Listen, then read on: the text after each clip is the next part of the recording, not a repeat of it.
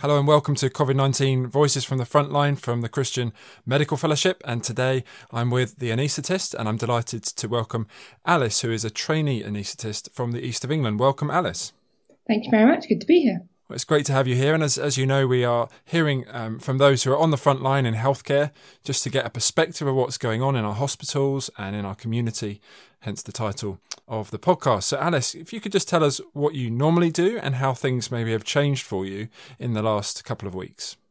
Great. So, I'm an anaesthetics registrar. Um, that means that I split my time between working in theatres, putting patients to sleep for operations, but also do a lot of on-call work on the labour ward, providing epidurals um, and helping with cesarean sections. And then every now and again do a little bit of critical care. The big change is that now I am solely working in critical care. So two weeks ago I was delivering babies overnight, and now I'm doing ward rounds of sick patients on the critical care unit.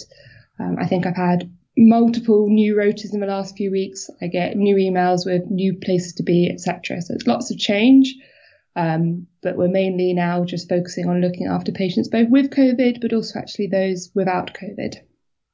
Right, that's really interesting. So what you're really describing is that actually things have changed quite a lot for you from um, from before, uh, and they, they, look different now. So can just describe a little bit more of what what that's actually like for you? And actually, I know from hearing from others, the case for many other trainee doctors around the country. So I think it's realizing that we aren't in control of our time any longer. We're used to getting schedules week in advance, being able to plan downtime, plan where we're going to be there have been lots of meetings happening with people more senior than me, well above my pay grade. Um, and normally we were a part of that loop, but actually now we're just having to accept getting disseminated information via email with an update on where we're going to be one day at a time. And that's quite unsettling. Um, we're used to being in control in a way that we're not now. I think also the work itself just feels quite different, having to uh, gown up a lot more, going in to see patients with COVID, learning how to put on PPE, so personal protective equipment, and that PPE changing on a regular basis with guidelines changing. Um, what is an aerosol generating procedure, what's not, what puts us at risk, what doesn't. Um, so it's the uncertainty and the having to keep up with a pace of change, um, but we have very little control over. Mm, that's really helpful to to hear that, Alice. And and obviously you've mentioned things like like like lack of control and and and waiting. Um, as a Christian, how have you reflected on that, and how has that helped you as you've been going into work in the last couple of weeks? So it's been reflecting on God's consistency. I keep coming back to Hebrews 13:8. Jesus Christ is the same yesterday and today and forever. Ultimately, he doesn't change um, in all of this. The Lord is still in control. He's still that sort of Psalm 46 idea of my firm foundation. And that has been a real encouragement.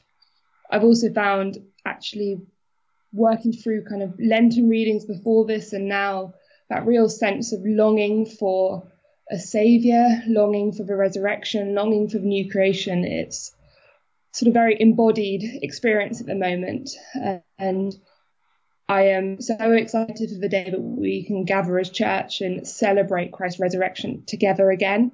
Um, and actually, that hope of of that is so crucial to the day to day experience. I think we, as intensivists, we do simple things to try and give the body time to heal, but ultimately, we can't work miracles. We can't choose who lives and who dies. We can only do our small bit.